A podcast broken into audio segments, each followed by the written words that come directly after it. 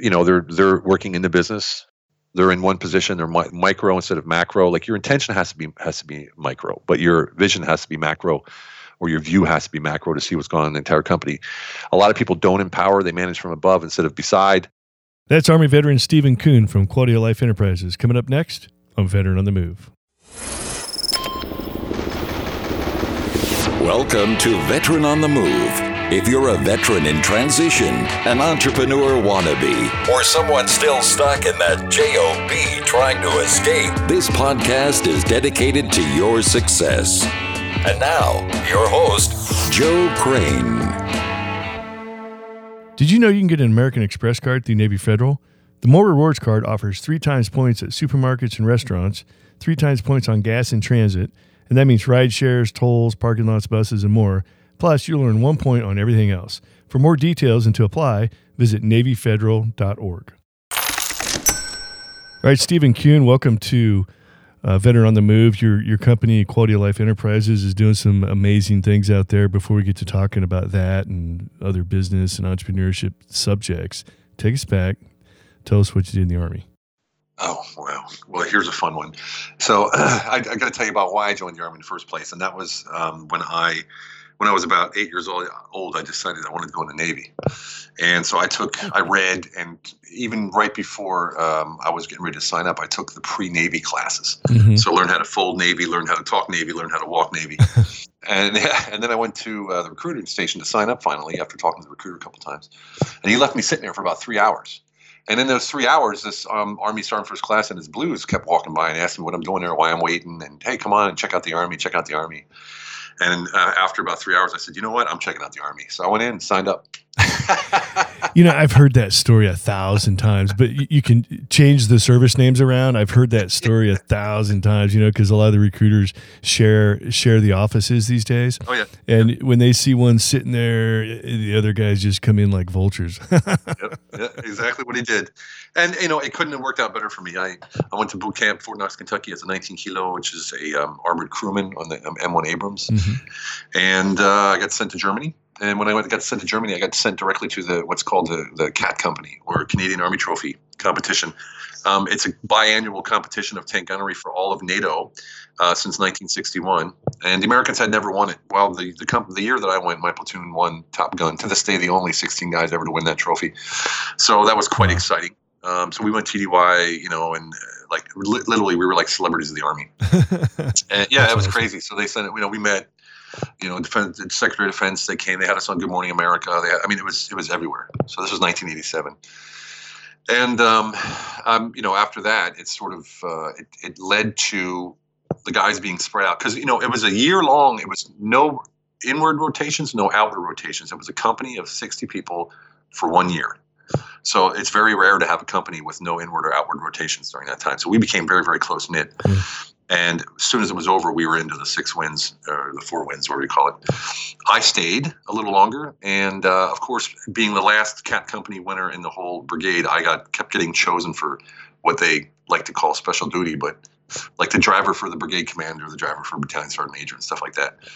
So I, I got to hang out with the big wigs at that time. I was only a spec four, and um, you know worked my way through and got to know sort of things from above, and I used that to my advantage, and uh, made sergeant pretty quick, and uh, move on from there. Went to Iraq, uh, Operation Desert Storm with 8th Cavalry Task Force Task Force 8th Cav. Um, you know we did the um, what was it 78 Easting uh, Battle of 78 Easting I guess it's 78 Easting or 77 Easting or whatever it is. Uh, the largest tank battle after the Second World War, and uh, oh yeah, you were involved in that. yes, Oh wow, yes, we were in the very front. So there was yeah, very second, yeah, second ACR was in front of us. They curved off to the right. It was Kuwait. We kept going straight and slammed right into the Republican Guard, Tawakana, and, and, and Medina Division.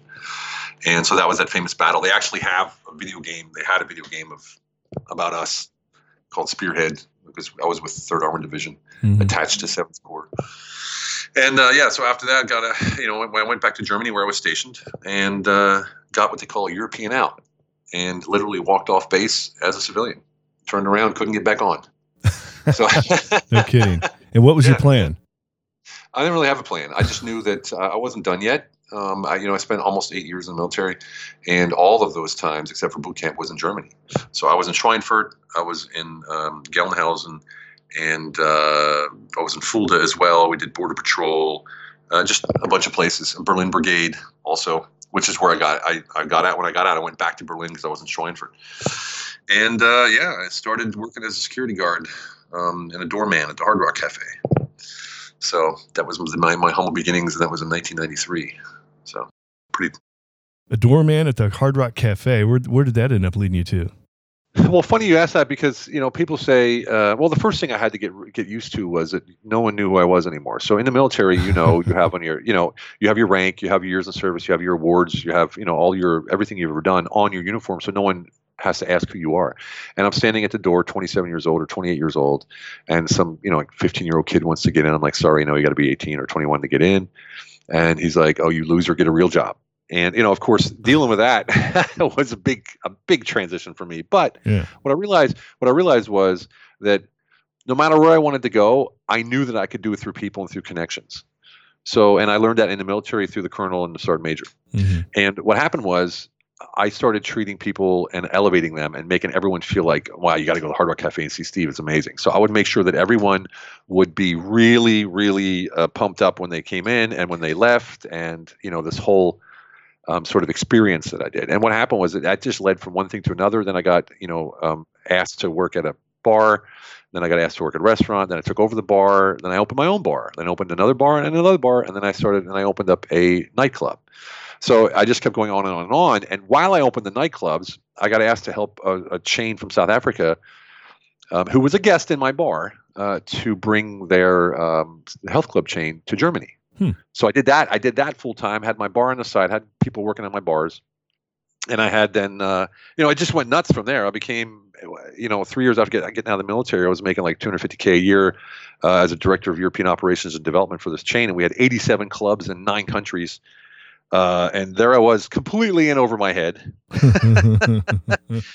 and uh, you know, imposter syndrome that uh, is just uh, out of control. I, I was always sitting there um, asking myself, God, when are they going to come in and realize it's not, uh, I'm not really the guy they think I am. But I did it, and I actually, I actually did a quite, a quite a good job. And it just kept going from there. And then I had my first crash, and that first crash was my first wife. Um, that job ended. They had a joint venture, and then um, it, we were listed on the stock market in the UK. And it was a um, hostile takeover. They fired all the directors. Um, at the same time, my wife left me, and uh, I had sort of a breakdown, I guess you could say. Mm. So I had to rebuild again, and that's what I did, and started building up again. Uh, went back to the health club chain, but as a much lower position, which was hard enough, but it taught me humility. Yeah. And I, I, did the same thing again. I said, okay, you know, people get me where I want to go. So I just started treating people fantastic, being the guy that everybody wanted to be around and go to, and what, what I call elevating them, um, and investing in them in the relational capital, trying to make them, um, you know, a, a better people, wanting for them what they want for them, and, instead of trying to change people. So that all led, it just kept going on and on and on. Then I wrote a book and it was a bestseller. Uh, I got my MBA in the UK um, at the second oldest business school in the world, which um, which was at the time I was pretty proud of. Right now, I could have done without it, but really didn't really teach me much except for what to name what I did anyway. Yeah. And uh, yeah, and it just it just kept going from there. But I was always self-employed through this whole process. I was never an employee. So when I was a director for the companies, and I was there was quite a few companies in between that I didn't mention, but you know I worked my way up. That um, I just said, look, if you're going to pay me, you know, 200k a year, give it to me net, and I'll, I'll give you an invoice, and you guys save all the national insurance and all of the, you know, all the taxes and stuff. And they're like, well, that'd be great. Mm. Yeah. So I had no no no security whatsoever, which is normal for America. So in Europe, I was a complete anomaly. Like, look at this guy; he's going to work for us, and there's no like, you know, like, like there's no security because in Germany or in Europe, you once you're at a company for six months, it's almost impossible to fire somebody. Wow. You know. So yeah. yeah. So there I was, you know, trying to trying to, you know, bending it, bending it, uh, bending the rules a little bit. And why why were you approaching it from that angle? Why why were you wanting to do it that way? Um, because I, I wanted to do it my way, and I knew that if I if if I worked for them, that I had to do it their way, and I knew that even though I was working for them on a contract, that I was actually still because of my status able to do a little bit more my, my way than anyone else. And actually that caused some troubles in the company because people are like why does steve get to do all this stuff? And we can't. You know they never said why because they didn't want um, they didn't want them to know that i was self-employed. So because i was one of the directors right? Yeah. so they, they played played like i was a, a normal director. So there really was a sense of freedom and independence by just being a contractor with him instead of taking the full benefits package. Exactly. Yeah, and you know I, the the benefits I I all, actually also um, negotiated. So I, I had the 30 days vacation every year. The whole works. It's just that I was paid. You know, when when you pay an employee, you got to pay national insurance, you got to pay all this Social Security, you pay all that stuff. But when you pay an entrepreneur, you don't. You just pay them what they're going to pay them. So whether they pay me, you know, 20k a month and they take off 10k for all the taxes and stuff, or they pay me directly on an invoice 20k a month and I pay the taxes, then of course, I have costs and travel and all this kind of stuff. So my taxes were much lower than if I would have taken it as an employee in the first place. So, out of curiosity, did you have national insurance since you weren't since your company wasn't paying the tax for it? Yeah, you have to. You have to. It's, it's mandatory either way. You just had to pay but yourself. Yeah, and health insurance too. Health insurance, and this is a trip because, and this is this will show you how socialism doesn't work. So if you're an employee and you're earning over six thousand a month, they take you at the maximum rate of nine hundred uh, at the time D-Mark a month, mm-hmm. paying for your health insurance. You pay 400 and the employee pays 400. Mm-hmm. But if you're self-employed earning over 6000 a month, you, you have a private insurance which is much better. You get seen by the top doctor, you get a, your own high hospital room. They cover they they, they cover um, dental and uh, vision as well and it costs 300 bucks a month. So it's like it makes no, no sense. yeah. But you have to earn 6000 a month to get there. So most of the people who don't earn that, they can't ever get there. So they're paying 900, 900 as opposed to 300 for a worse service. And that's the of the story. yeah, that, that's why socialism doesn't work because, you know, you're paying for each other's. The people who make all the money, they're not paying for that. They're paying mm-hmm. for their private insurance. I mean, even right now, in, in where I live in Hungary, I have German health insurance because I have a residency in Germany as well because it's it's uh, a much better insurance because it's private. And here they have socialized insurance, which means if I want to get something done, I have to wait in line for hours, maybe even days to get there. Really? Yeah, yeah, yeah. That's it. Yeah. I was real curious about that, but I didn't really want to ask because I wasn't sure which way you were going to go with that. So it's interesting hearing that from an American living in you know dealing with several different countries in Europe, how the medical actually works. You know, because obviously medical. I don't want to go political here, but medical is a huge issue and a huge fight here in the U.S. Which, by the way, right. you're in Hungary right now. I don't think we mentioned that. So we're doing this interview, and you're from Hungary, right. um, and I'm in the middle of the country in Kansas City. So it's pretty cool.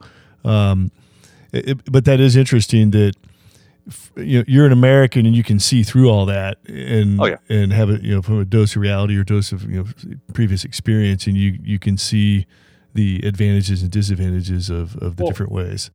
And and they, they, don't goof off here. I mean, if you don't if you don't uh, get your kids vaccinated, they'll just do it in school without even asking you. You know, so they, yeah, I'm not kidding, man. They don't mess around here. They'll come to your house and say, "Why aren't your kids vaccinated?" You know, and and it's it's and they have more mandatory vaccinations in Hungary than they do anywhere else. So it's uh, you know and it's you can't a, throw down the religious freedom card. No, but you can as a foreigner, like I can, like I am, I can say, well, I'm a resident in Germany, and so are my kids, so uh, we're getting the German vaccinations and not the Hungarian ones. Mm. So you know, there's still ways around it, but as soon as everything's digitalized, you have no choice. But you know, then then but then again, they have other attractions. For instance, they're trying to attract entrepreneurs here, so they have a you know a flat tax of ten percent, which is amazing. Yeah. If, but only if you're an entrepreneur. If you're not an entrepreneur, you're paying fifty plus tax. Really? Yeah. So More the forty percent. Yeah, yeah, oh yeah. For the first 40k is is tax free. After that, you pay 10% flat, and it's awesome. incredible. Man. Yeah, but uh, most people here they can't even fathom being uh, an entrepreneur because they were raised and their well their parents were raised anyway in socialism, hardcore communism socialism. So they're like entrepreneur. I can't take that risk. I need my security. I'd rather have you know the average wage here is six to eight hundred you know euros, which is uh, probably seven to nine hundred dollars a month. That's the average wage yeah. in Hungary. Now, yeah, so, that's an interesting point. Do you actually do you actually see that amongst the culture and the population there, where they, they haven't been raised in a in a freedom mentality or a capitalistic type entrepreneurial mentality? So they don't even really know what entrepreneurship is, or or like you mentioned, you know, that's just a big risk. I, am yep. just going to take the safe road because exactly. in the U.S. there's a lot of people that are that have that mentality, but there's so many people that have the capitalistic entrepreneur mentality around you all the time. You know, it's, it's there for the taking when you're ready for it. Well, if you're an American and you've ever lived anywhere or spent spent some time outside of the states in any kind of capacity other other than other than vacation or holiday, you're going to see that the attitude that we carry with us just from birth for being an American, the way we think, and the, the looking at the positive and the possible and not the impossible, um, you're an anomaly. That's why I do so well over here. you know, it's I, I have clients all over Europe, and it's it's and we've even started a political party, which is now the third largest party in Germany. And you obviously you obviously haven't haven't gone more towards how they do things over there. You've really dug in on how we do things in the U.S. more so. Oh yeah, of course. I mean, that's that's well, you you know, you, you got to keep your, your yourself unique. If I'm like everybody else here, was why would they why would they need me? Mm-hmm. So I mean, I I walk into places all the time that blows my mind. I mean, I I've worked for Mick Jagger, Olivia Newton-John, Andrea Bocelli, just like like superstars because they're like, oh, you're an American, okay, good, we can use you. It's great because they know, okay, this guy's going to get the job done. Wow. You know, that, that that mindset. Yeah, of course. Yeah. You know. All right, Stephen. Okay, so you're dropping some big names. We're going to take yeah. a quick break. We're going to come right back, and then we're going to talk about talk about that. Hold on. Navy Federal Credit Union has a mission to put members first by making their financial goals a priority. And I can confirm that because I've been a Navy Federal Credit Union member for over 30 years. Navy Federal offers checking account options to meet your needs so that you can enjoy no or low monthly fees, access to thousands of free ATMs, ATM fee rebates, dividends, peace of mind knowing your money's secure, and direct deposit for fast access to your money. And I might also add, they've got great business accounts. I actually have several business accounts with Navy Federal Credit Union. With Navy Federal Checking, you're in control. You get to set alerts to keep track of your balance and transactions so you're always in the know. Navy Federal proudly serves the armed forces, DoD, veterans, and their families. To see if you're eligible to join, go to NavyFederal.org. Navy Federal Credit Union. Our members are the mission. Navy Federal is federally insured by NCUA. All right, back talking with Stephen Kuhn, Quality of Life Enterprises. All right, Stephen, before the break, you said, ah, I work with Mick Jagger and Olivia Newton John. I'm like, whoa, whoa, whoa, hold on here a second. Okay, are you serious? Like, how, how did that, how did you come to that? Well, if you really want to know the truth, I just basically walked up to them and said what what I can, you know, offer them as far as a solution for the problem that I knew they had, and they accepted. So the, so the the, the problem that Mick Jagger had is he was in Berlin and his bodyguard hurt himself and was in London, and this was in 1998, and I waited for him at his hotel and said, "Hey," when he came in, I said, "Hey, I'm I'm your new bodyguard." And he said, "What do you mean? Who sent you?" I said, "I sent me." And then I said, "What I, you know, I speak German. I know the city. I'm I'm ex-military. You know, yada yada yada, and I'm qualified." And he said, "Talk to my talk to CJ, uh, who was assistant." And CJ asked me, "If you answer this question correctly, you got the job." And I said, "Go ahead." He said, "Do you know where to get the best German sausages?" I said, "I do." I said, "All right." How's 400 bucks a day? And that was it. So, you know, it was, uh, it was uh, pretty amazing. And then Olivia Newton-John, I met on a beach in Florida and uh, just said, "Yeah, I live in Europe." And we sort of got to talk. And next thing you know, she sent one of her guys over here. We hooked up, became friends, and we ended up taking her com- company to six different countries over here. And what that did is that that showed me, look, man, Stephen, you're you got much more possibility than you believe. We we never know what we're capable of until we're thrown into it, right? Mm-hmm. So much like when you go to war, and um, that's what I started doing. So as I did with the health club chain and the other chains that I worked with, I would start a company or I would turn it around. And so for the last, you know, 15 years probably, uh, I've been doing turnarounds and mm. uh, meaning business turnarounds. Companies that are in trouble, companies that need it, that are stuck at a at a revenue plateau and can't break through. I sort of take them to that level. And I worked with Fortune 500 companies, Nasdaq companies, you know, stock market in, in the UK, uh, German politicians, that, that kind of stuff, um, the political parties and stuff, because it's all about money, right? So, mm-hmm. um, so I, I, got pretty good at it. And um, about a year and a half ago, I, I hooked up with a, um, a special forces vet named Lane Balone, and uh, we started uh, Quality of Life Enterprises. QOLenterprises.com. And uh, we do consulting mm-hmm. and we do a program called the Humble Alpha Leader Program. And that stems from the book that's coming out on the 2nd of March called Unleash Your Humble Alpha. And that's at humblealphabook.com. Mm-hmm. You can you can download an excerpt of it. And what that is, it's a five step program to, to unleashing the epic leader, father, brother, man inside of you. And we're we base this on our life and how we live. You see, I mean, I people ask me all the time, well, what qualifies you to to say all this stuff? Well, I, I don't know if it's qualification, but uh, Lane and I both um, do what we want to do when we want to do it, how we want to do it, with who we want to do it. We're not bound by anyone's rules, and that's because we're both in a, in a position where we're alphas, but we're also humble enough to be able to realize we have to learn all the time, and that we have to teach. So we base the book on five core principles. Um, I, I, won't go through them all, but there's five core principles that we live by that actually are proprietary. This means this is not regurgitated and it's not theory. Mm-hmm. This is actual real life. And um, like I said, the book's coming out on the 2nd of March. The program will be available as of the 2nd of March as well. And of course, um, besides that, I you know, I, I buy and sell companies, SMEs, bring them to the stock market under um, what they call an agglomeration, which is a um, uh, a very very small uh, cost for you to bring your company SME that makes at least one million a year into the stock market mm-hmm. for pennies for pennies on the dollar, which then doubles your valuation overnight and gives you gives you access to institutional capital. It's just you know it's all business. It's all business and it's all people. So it doesn't matter what I do. It's always with people and businesses, and I'm known for getting the contacts that other people can't get. So yeah, so uh, I think there's probably you'd probably agree. There's definitely a common theme with when you walk into a company that's struggling there's probably definitely a common theme. Granted, there's the business aspects of it, but there's probably a common theme to what's missing or what's not happening or yeah. the wrong things that are happening. Can you speak to that a little bit? Like, um, sure. I mean, ballsy move with walking right up to Mick Jagger and saying, "I mean, security guard. That's awesome." but uh, granted, obviously, you got to be bold at times, um, and you got to have the confidence. But when when you once you is there a common theme with what typically is going wrong, not only with people and individuals themselves, but with companies? Oh yeah, um, you know I can I can typically see within a half an hour, forty five minutes of being in a company where where it's sticking, and typically it's leadership. Um, you know they're they're working in the business, working in the business. They're in one position. They're mi- they're ma- mi- micro instead of macro. Like your intention has to be has to be micro, but your vision has to be macro or your view has to be macro to see what's going on in the entire company. A lot of people don't empower; they manage from above instead of below, instead of beside. Um, and there's a lot of things that people don't know that they don't know what to do. So, for instance, there's three ways to grow a company, and only three ways, and that's um, higher prices, more clients, and repeat sales. Fourth way is to buy a company. And underneath those three ways are 35 different ways to do those. And I can go into a company and say, "What are you doing? Let me see your. When's the last time you did a mailing to your mailing list? Oh, we haven't. Okay, there's number one right? How, how many collaboration partners do you have? We don't have collaboration partners. Okay, there's number two.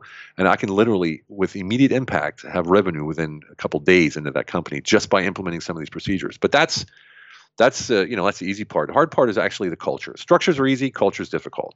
Hmm. My MBA was actually in management of change, so I, I studied this if that matters. Um, hmm. and yeah, it doesn't really matter because I was doing it before. I was doing it before that too. But you know, some people want that that box checked. Yep. And um, so, yeah, it's typically the leader is not um, aligned with his identity and purpose within the company. So their identity might be I'm the CEO, but that's actually not an identity. That's what they are and not who they are. And when you when you recognize yourself as a title, then you're missing the alignment that you have, and that's typically why um, leaders of companies have uh, a less than um, let's say less than good um, home life, if you know what I mean, because they're working too much. They're focused on that. They're, they feel feel powerful at work and not powerful at home. And a good thing I always ask is like, hey, if your wife was in a, a fly on the wall in the boardroom, would she recognize you? And vice versa, if one of your employees were in your dining room at dinner time, if you even eat together, um, would they would they recognize you or would you be embarrassed? Wow, and that's, that's powerful. That, that's like a litmus test. And I would say 85 90% of all leaders say damn that's that's hard. Yeah. You know? and i can say that the humble alpha unleash your humble alpha book that's what it's all about is getting you that presence in life. Own your own presence and you own it in every sector of life. So no matter if you walk into your living room or you walk into a boardroom or you walk into a room with 3000 people people realize you're there and that you own your presence and it's just so important when you're doing business and, and that's how i could walk up to, to mick jagger olivia or andrea bocelli. And what i do when i do that i call it we call it in the book creating space. And creating space is real simple. I go up to any person i go up to with or i speak to a group of people or i'm in a boardroom or whatever and i have one intention one intention only and that is to create value. I don't have any expectations. I don't have any cookie cutter solutions. I don't wait for them to get done uh, talking so i can shoot my my proposal. I literally go in with zero expectations and one intention and that always creates a win-win. So that's how you can walk up to anyone. I mean i used to i, I walked up to you know bill clinton and, hey william jefferson clinton how you doing? You think he turned around? Of course he did because i use his whole name. No one does that. So there's always a way to, to there's always a way to be that person that people want to talk to. Man that's interesting. So um, some of the things of what you're talking about I know, I know this sounds a little cliche, but over here, American TV, you know, watching The Profit and Shark Tank and any of that stuff that comes on, I'm always interested in watching it. Not necessarily from from you know why they why they want me to watch it, but I find it fascinating. and I pick up on the fact that most of the time there's an issue with the business, it, it it is because the, the leadership of the business, the founder, the the guy who started the you know had the big idea in the beginning, the guy who's running the company, whatever. They just can't get out of their own way. And, and you mentioned you you glossed over this really quick, but this is a huge point. I even know uh, some folks that have oriented their entire consulting business around this. You know, the whole the the catchphrase. The problem with a lot of leaders is they're working in their business instead of working on their business. on their business. Exactly. Yeah. Yeah. So obviously, why do you suppose? And I even catch myself doing this, even with like something simple as this podcast. I find myself working in it. I mean, obviously, no one can, no, no one else can do the interview for me, but I find myself in the weeds a lot of the time where I don't really need to be there. So, what do you suppose the, the trigger mechanism is for most people getting stuck working in their business instead of working on it? Well, you start out small, don't you? It's it's your idea. So you, you, you put one gotta block on top of yourself. Yeah. Yeah, you put one block on the top of the other, the other block. Next thing you know, you got 500 blocks, and you're still trying to do it. it's you know you have to. I always say you can delegate the task, but never the responsibility. Mhm. So the responsibility itself is massive, but the task isn't massive. Just the responsibility is. So when you delegate and you give directives, or you give the vision, or you you share the vision, people are going to want to do that for you when you're let's say a humble alpha they're going to say well i want to follow steve you know i want to i want to do i want to do this for him because i love his vision i love the direction he's going and i can identify with him Mhm. but that can only happen if I have a culture of productivity um, in in in the company. We actually teach in the program how you can take this down to your teams and increase innovation, productivity, and decrease conflict. Right, just because of the fact that everyone's aligned, and not just aligned on a piece of paper with a nice picture and poster on the wall with all this like motivational stuff, but really, it takes a lot of work. But yeah, you know, because you know we all start out, and uh, we all start out as entrepreneurs, and entrepreneurs are famous for knowing one thing really well, and the rest not Mhm. and they're also they're also famous for saying no i can do it myself you know Oh yeah. you know so that's that's that's usually what it is and it doesn't take long for them to step back it's hard for them to do it but it doesn't take long for them to realize yeah i got to step back and let someone take care of this Yeah, and it's so easy. Even online businesses, it's so easy. Like, oh, I've got, I'm starting a podcast, and next thing you know, I need, I need to become an expert on how to build a website, and then, then I got to be, a, become an expert on how to, how to be a social media expert, and Yeah. not only become a social media expert, but spend all my time doing social media every day. and and now I'm not even, I don't even have time to do my podcast interviews. So it, it's, yeah it's uh, it happens really yep. easy. yeah well this is what i do this is real simple if i don't feel like doing it because i don't i'm not interested in it then i won't do it i won't even learn it you're gonna you're gonna like i'll, I'll get someone to do it for me typically it's a either volunteer or someone that uh, wants to learn from me or mentor i i mentor them and I, i'll just say look you learn it i'll pay for it whatever course it is you need to learn or whatever or if they're already uh, you know um, efficient at it just do it and explain me how it works one time and we're done and just make sure it works well and as soon as i make it works i'm done and to tell it, because look I need my time to be innovative. I need my time to be creative all the time. I Yeah. can't be stuck in. I can't be stuck, you know, typing up a document about an interview that I had because I have a podcast too. Mhm. And you know, right now my my volunteer isn't volunteering at the moment because there's some stuff going on. So I Mhm. got I'm three podcasts behind because I'm just not doing the write ups. I'm just not doing it. I'm just not doing it because it doesn't doesn't trip my trigger. So Yeah, you know, it's interesting. Um, um, so you hit on a very, very important point there. Um, you said that uh, I totally lost my train of thought. Um, um, actually, my wife just opened the door, was waving by to me, said, "Totally yeah, threw me off. Yes, I'm in my Yeah. professional studio here. in Yeah. house. um, so hey, you know, life happens. So um, uh, you had mentioned, and I think this is sometimes where where veteran entrepreneurs can can step on the landmine or or hit the roadblock, you know, obstacle, whatever it may be. From a mil- from a military veteran perspective, we, we think we're invincible. We think we're bulletproof. We can do anything, and coming out of the military, it's like, oh, I can finally just do everything myself, you know, or you get caught in that trap really quick where all of a sudden you think you can become a website expert, a social media expert, and a podcaster all at the same time because you feel invincible and you, you can finally dedicate yourself to it and you're going to do it. But you Right. mentioned, well, if, if, if I don't really feel like doing something, then I don't do it. I just go find someone else. Well, from a Yeah. from a military perspective, we're so used to sucking up pain and uncomfortableness uh, all the time Yep. that it's it's a mind shift to to say, hey, this gives me energy to do it every day. These things don't give me energy, and these things suck energy out of me. Yeah, exactly. From a military perspective, it's like, well, I'm just going to have to get used to it and suck it up. Where uh, from a business perspective, you don't do that. You you got Well, if you're if you're an NCO and officer, you you you delegate it too, right? Yeah. So you had troops, the troops doing that stuff. I just, you know, I just, it's just a how it's the angle that you look at it from. Don't look at it from the inside. Look at it from the outside. Okay, you're a structure. You have a company. Mhm. Um, you're the head, and you're you're doing everything right now. You have no employees. Well, maybe you have someone that can help you out, paying 300 bucks a month or whatever, and they'll Mhm. help you out. Uh, they'll do all of the admin. Then you have a partner maybe that comes on that's not one company partner, but you guys collaborate. They do something that you don't like to do, and you do something that they don't like to do. And so you're working together. You're moving forward, but you're you're actually enjoying what you're doing and not doing the things that you don't like. And I know that sounds like people are like, oh, you're you you can have that luxury. I've always been that way. When I got out, I you know when when I got out and I started opening my bars and stuff, I didn't know you know I didn't know how to do the coffee guys and all this. I was like, I don't even I don't care. Just get someone to do it for me. Yeah. You know, because I want to focus on the thing that I'm killing. And that's that's how you reach goals. You are hyper focused on the one thing that you're going to reach, the one thing that you want to reach, the one thing that you want to absolutely kill.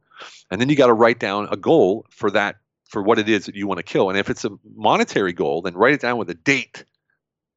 Right? So this is what I'm going to do by this time. You have to live it, eat it, taste it, smell it. You know, you, you have to have it that way. And most people get in there, entrepreneur start a business, and then they're asking around, and they think they have to form an LLC and pay all kinds of money, get this, that, and the other. You don't. Just get started, put one foot in in front of the other, and make it happen for yourself. See what happens. Adjust, fire and adjust, as we say, right? Absolutely. Walk it in. What did you say with a 50 caliber? Walk it in, right? yep, you bet. Yeah, I was just listening to, uh, you know, my wife was listening to uh, one of the Amazon courses she's going through at the moment, and uh, at the end, the guy was kind of summarizing and said he doing this one activity, he made sixty five grand last year, just one one of the activities, Yeah. but he had to spend twenty five grand paying virtual assistants and people to do all sorts of other stuff for him, and so his net was forty grand just for that one activity. And some, Yeah. he's like, I got a lot of people telling me, man, you should just do it all and make sixty five instead of mm-hmm. only making 40 he's like no i'm not going to do that he goes i'm, I'm going to pay people i'm going to pay people to do the nickel work and i'm going to do the big the big work myself and so Yeah. he's free he's free and only makes 40 grand or he's totally consumed and makes 65 It, and and and that's key. Also, when you look at scaling, you know, a, a lot of people. It's impossible for a lot of entrepreneurs to scale because they do everything themselves. yeah you got to build You'll- capacity yeah you'll never be big you know it's it's it's if if i look at what i do sometimes you know i mean i don't usually talk about my earnings but i made you know um you know occasionally per month i make six figures right so Mhm. um and that and that and that entails about oh about 10 hours of work a week. So if you can imagine the difference between making six figures a month and 10 hours a week as uh, 40 hours a week and making not even five figures like an employee, Right. you see the the the the, the, the, the the path that you can go as an entrepreneur, and that's amazing that's and that's um, because I scaled number one through reducing my client base and increasing my price, going on a higher level, and then, then be able to have more impact. So Yeah. um, that's one way of scaling. The other way of scaling is, of course, hiring people, but that I'd always caution against that depending on what your business model is. But for instance, when I was um, hired uh, or brought on, contracted to sell a product online called Laybag, um, when I started, I had absolutely no idea what to do. Never did anything online in my life, and we did 30 million in six months. Um, and that was through uh, me calling Walmart, calling Target, and calling Costco, and say, "Hey, how do I sell stuff to you guys?" And the next thing you know, they're they're they're buying 20,000 units, and you know 10,000 units, and and then we're selling online, and you know, Wow, yeah, and it just awesome. you just yeah. But I kept delegating. I need a techie, do it. I need I need someone to websites, do it. I need a I need a, a customer service rep for Yeah. you know for the for the program, go do it. And it was just you guys get you know revenue share and this that and the other, blah blah blah blah. It was crazy. Well, hey, Stephen, unfortunately, we're, we're out of time. Um, give us your website one more time and where we can find your book. This episode is coming out on the 9th of March, so uh, your book will have just launched. Um, so give us where we can find both of those. Sure thing. Um, humblealphabook.com is the one book is is, is website, and um, our um, business website is qolenterprises.com. Q um, as in quality of life enterprises.com. Awesome. And I'm going to give you the final word. If you're talking to someone who's still in the military, going through a transition, and they, they, they've got this concept in their head, they really want to get out and run their own business, become an entrepreneur, what kind of advice would you have for them? do it yourself um, in the beginning. Don't depend on anyone. No one's responsible for you except for you. I know we like working in teams, and I know we love having the support of other veterans, but no one has your best interest at heart besides you. I promise you, take it from a guy who failed many a time by le- leaning on other people. It won't work for you. It'll cause heartaches. And to go into it with no expectations and only with intentions. Intentions are the beginning. You can control that. Expectations are the end. You can't control that. Control control what you can control and be successful that way. Awesome. Well, hey, Stephen, lots of golden nuggets. I wish we could go on for a couple more hours. Um, look forward to your future success. I have to check out your podcast too. What, what, what, hey, how do you find your podcast? Is that on the QL Enterprises? Um, no, it's not actually. It's uh, that's my private podcast. So it's called the Hit Show, and the Hit stands for honesty, integrity, transparency. Oh, you yeah, can read okay. about that in the book. Yeah. So it's the, the, the H period, I period, T period. Hit Show with Stephen Kuhn. It's Great. on Apple, Stitcher, all those places. Awesome. Okay. Yeah. All right. Well, that's it. We're Bye, out brother. of time and uh, appreciate the, the great golden nuggets, and we look forward to your future success. Thank you, brother. All right. These two veterans are Oscar Mike. Thank you for listening to Veteran on the Move, your pathfinder to freedom. If you like the show, leave us a review on iTunes. Reviews are always greatly appreciated. So until next time, this veteran is Oscar Mike.